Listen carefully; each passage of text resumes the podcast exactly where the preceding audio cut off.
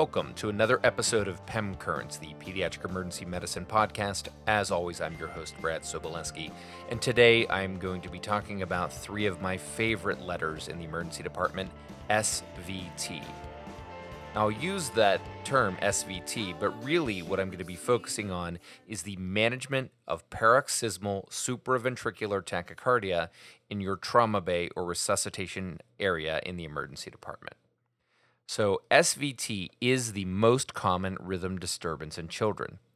Supraventricular tachycardia is a rapid heart rhythm originating above the AV node, and there are multiple types. Classification really depends on the origin of the aberrant rhythm. And though there's tons of different kinds of supraventricular tachycardias, I'm just going to really talk briefly about AVRT and AVNRT because those make up the majority of cases of SVT that you'll see in the pediatric ED. So, AVRT is atrioventricular reentrant tachycardia. This is three quarters of the paroxysmal SVT that you'll see in kids.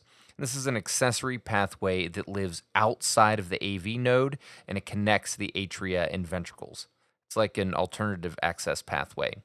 This includes Wolff Parkinson White preexcitation, which conducts in an anterograde atrium to ventricle fashion.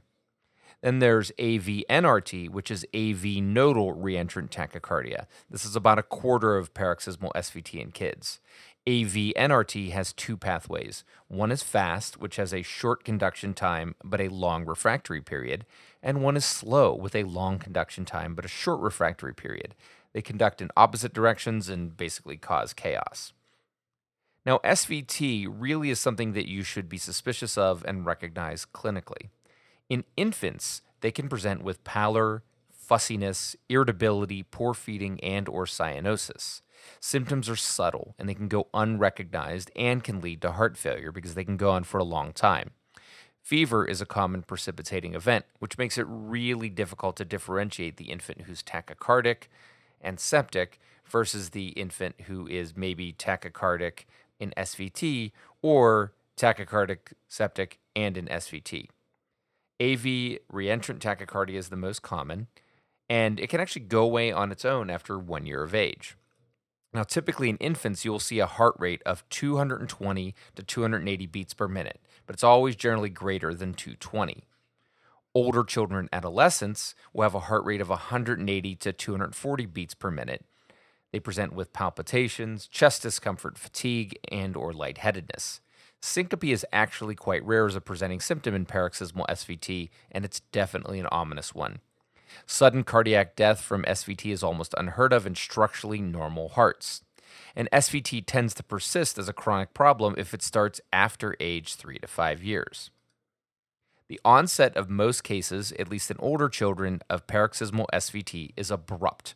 It's paroxysmal. And most often it just happens when kids are resting. The duration of episodes is usually 10 to 15 minutes, but sometimes they can last an hour or more. Most children tolerate this very well and do not present in shock. When you look at the EKG in paroxysmal SVT, you'll see regular atrial and ventricular beats with one to one conduction you usually see a narrow QRS complex.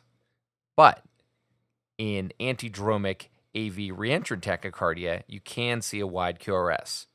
But it's really weird to look at a kid with a wide QRS complex who's sitting there and smiling at you. So most of the cases you're going to see are narrow QRS complexes. The P waves may be absent or abnormal, and the heart rate doesn't vary much with activity. So you'll see a heart rate that really sits around that 220 to 230 with little variance. You can give a fluid bolus and maybe it'll decrease, you know, 10 beats per minute or so, but eventually it will go back up. In contrast, kids that have sinus tachycardia, that heart rate can be wildly variable based on the stimuli that you're giving them. So, this is the perhaps most important part of the presentation. I want to drill it home. The management of SVT depends on whether or not the child is stable. If the child is not stable, you need to proceed directly to cardioversion using sedation if possible. If the kid is stable, you start with vagal maneuvers. If they worked, well, great, cool, you're done. If they didn't, the first line management is adenosine, and I will talk about these more in detail coming up. If adenosine works, fantastic. If it doesn't, then you're going to have to use second line therapies, which include beta blockers or other agents, or cardioversion. And this should definitely be done with consultation with a pediatric cardiologist. So, getting ready to manage and convert SVT should really be an organized and thoughtful process.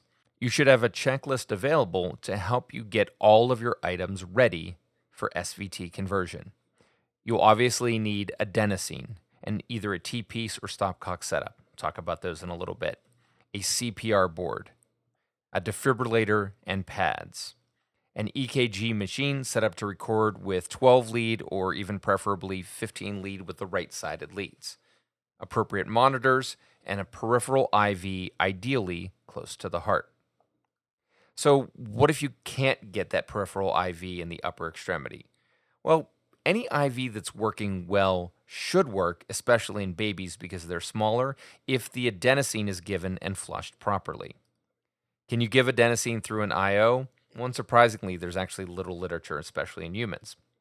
Now, Getschman in the Archives of Pediatrics and Adolescent Medicine back in 1994, when I was in high school, did a randomized controlled trial on newly weaned pigs, which I assure you were probably cute. So they put these pigs into SVT and they assessed the minimum effective dose of adenosine necessary to induce AV block. They compared peripheral IV, central venous line, and IO, and they actually noted that the IO dose was not statistically different from the central peripheral doses. But that's kind of all we have, other than some case reports. There's one from Friedman in Annals of Emergency Medicine back in 1996, one case where IO adenosine actually worked in an infant. And then Goodman in Peds Emergency Care in 2012 had two cases where the IO adenosine did not work at all. All right, so in the stable patient, Vagal maneuvers are your first line management. Garson et al. from the journal Pediatrics in 1981, when I was four years old, noted that 63%, admittedly 12 of their 19 patients of SVT cases that had Valsalva performed, converted.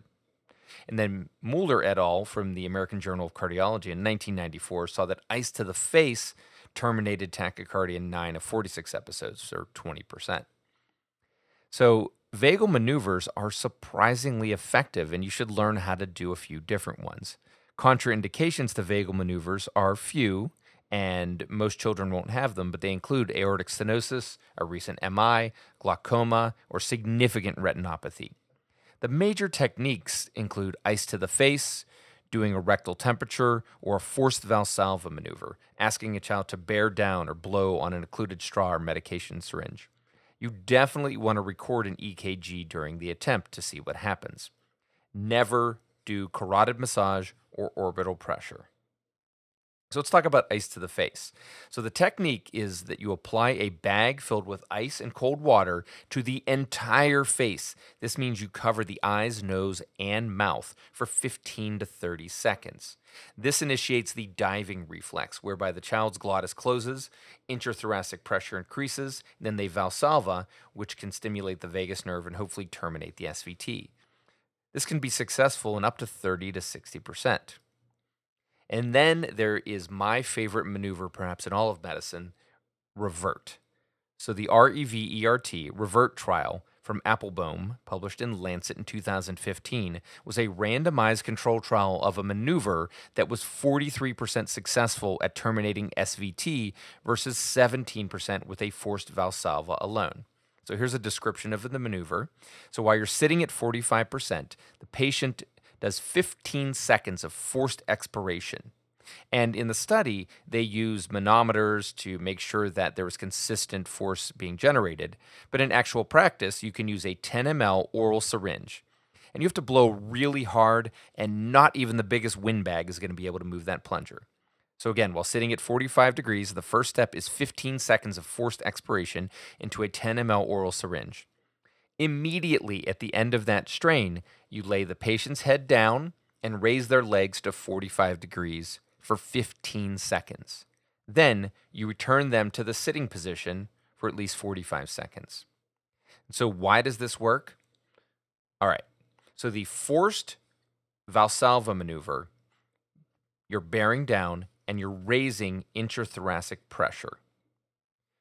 To augment that, dropping the head and raising the legs dumps extra blood into the thorax, further increasing intrathoracic pressure and exaggerating, hopefully, that vagal response that can assist in terminating the SVT.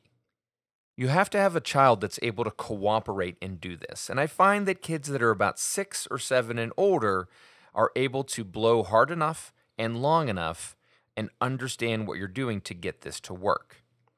On my personal experience, I've converted several children with this maneuver, and it really feels good to be able to coordinate a team and to get a child out of SVT without having to do further interventions. All right, so if your vagal maneuvers don't work, you're going to have to go to adenosine.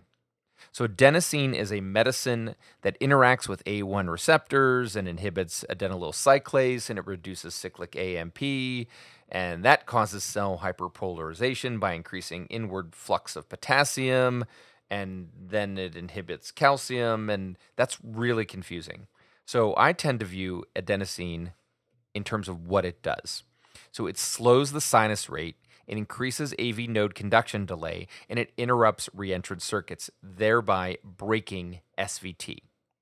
It is rapidly cleared from the circulation via cellular uptake, primarily by erythrocytes and the vascular endothelial cells. So that means its half life is less than 10 seconds. It can terminate 80 to 90% of AVRT and about 75% of other causes of paroxysmal SVT. It's the first line medical treatment for SVT. The side effects resolve rapidly and do include flushing, nausea, vomiting, a vague feeling of discomfort or doom, chest pain, and dyspnea. It can rarely, I mean, really rarely precipitate AFib, and usually that self resolves, and even even more rarely precipitate VTach, apnea, or less than one minute of asystole. And you know, the latter was actually described in one case series only. So it could also precipitate bronchospasm and asthma. This is actually really rare as well. That's maybe related to mast cell stimulation, but no one's quite sure. Contraindications to adenosine include patients that have had a heart transplant, those with second or third degree heart block, or those with significant sinus node disease. And I think you all know this one, but the doses are 0.1 milligram per kilogram, max of 6, Dose 2 is 0.2 milligram per kilogram, max of 12, and dose 3 is 0.2 milligram per kilogram, max of 12. You have to wait at least two minutes between doses. When administering adenosine, you got to get ready. Remember that pre preparation, materials, and equipment. You have the 12 lead recording. The patient has defibrillator pads on. They have the EKG. You tell them what to expect. You give the drug, you got to push it fast and flush it. And we'll talk about administration in a moment.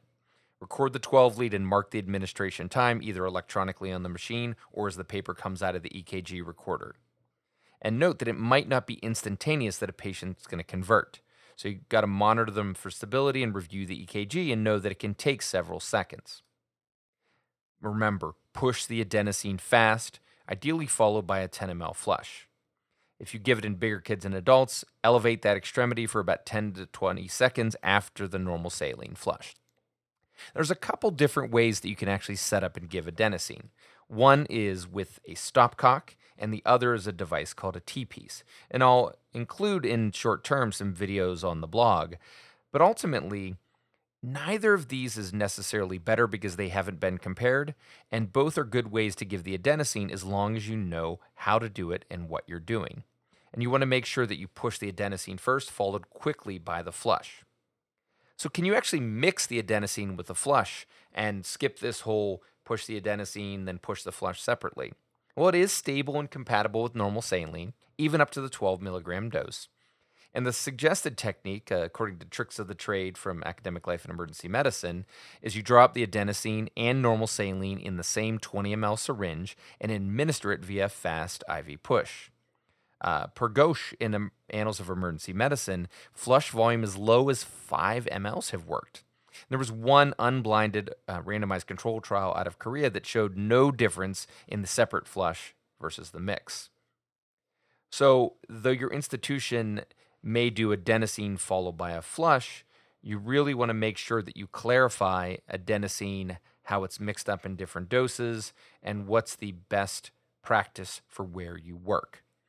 So, for instance, where I work, Very small doses of adenosine are actually combined with the flush, but larger doses, so for kids older than a year or so, are given separately.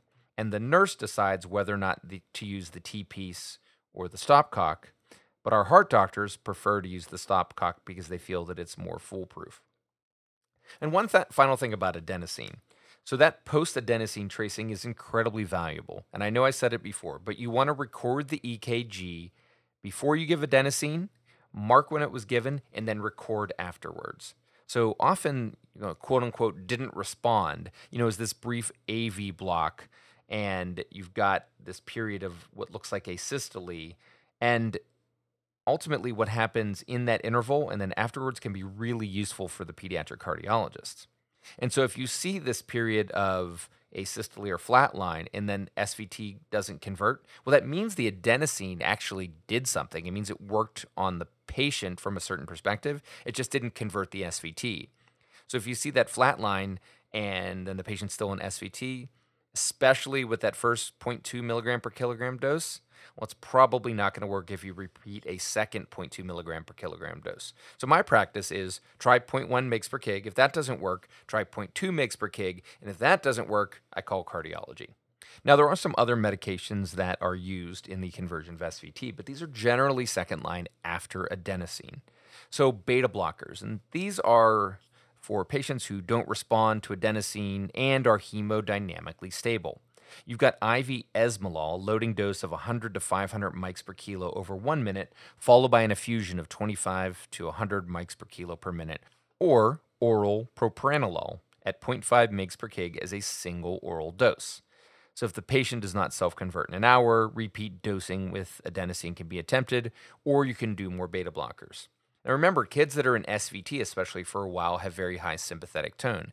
So, some sedation on the light side is often used as well. Benzodiazepines have a real role here. Some other medicines used in the conversion of SVT, more rarely used, um, especially by cardiologists, and in my opinion, don't really have a role for the management of paroxysmal SVT in the pediatric ED, include procainamide, which is a class 1A antiarrhythmic that slows atrial conduction instead of blocking reentry at the AV node like adenosine. You've got amiodarone, which is a class 3 antiarrhythmic that prolongs the refractory period of the AV node. And then you have verapamil, which is a higher class drug and warrants a lot more experience. It slows AV node conduction with a longer duration of action than adenosine, but it can also cause apnea, bradycardia, and hypotension, especially in infants. All of those are bad. So, again, I, I mentioned the generally stable patients that are refractory to adenosine are routinely medically cardioverted. And if you're not going to medically cardiovert somebody, you can do it electrically. And this is the first line treatment for the unstable patient, or it can be done in the patient who is refractory to adenosine and other medications. Again, the unstable patient needs electrical cardioversion now. Have that defibrillator in sync mode, have a working IV, all of your supplies and materials ready. And if you've got time and the patient is anxious, use sedation. And I would recommend a benzodiazepine like midazolam. The first uh, dose is 0.5 to 1 joules per kilo. And if that's ineffective, convert to 2 joules per kilo. Any patient who is electrically cardioverted definitely needs to stay in the hospital.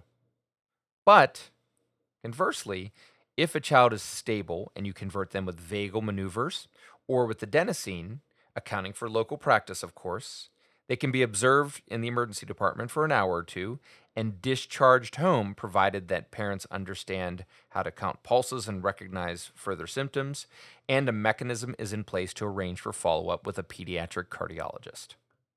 All right, so in summary, SVT is the most common rhythm disturbance in children. Vagal maneuvers can be effective if you perform them correctly. Adenosine is the first line medical treatment for SVT and is very effective. Patients refractory to adenosine are generally treated with other agents, including beta blockers or elective cardioversion. The unstable patient should undergo electrical cardioversion immediately. And when converting SVT, preparation is key. Have everything ready and be organized. Make sure that you have an algorithm or a checklist on hand before you start. That way, you can be streamlined, efficient, get the job done, and record valuable information that can help with diagnosis and future management. All right, well, that's all I've got for SVT, specifically paroxysmal SVT management in your trauma bay or resuscitation area. As always, you can check out more educational materials on pemblog.com. Subscribe to old episodes wherever you get your podcasts. Follow me on Twitter at PemTweets and leave a review if you can. I would really appreciate the feedback. For PEM Currents, the Pediatric Emergency Medicine Podcast, this has been your host, Brad Sobolewski. See you next time.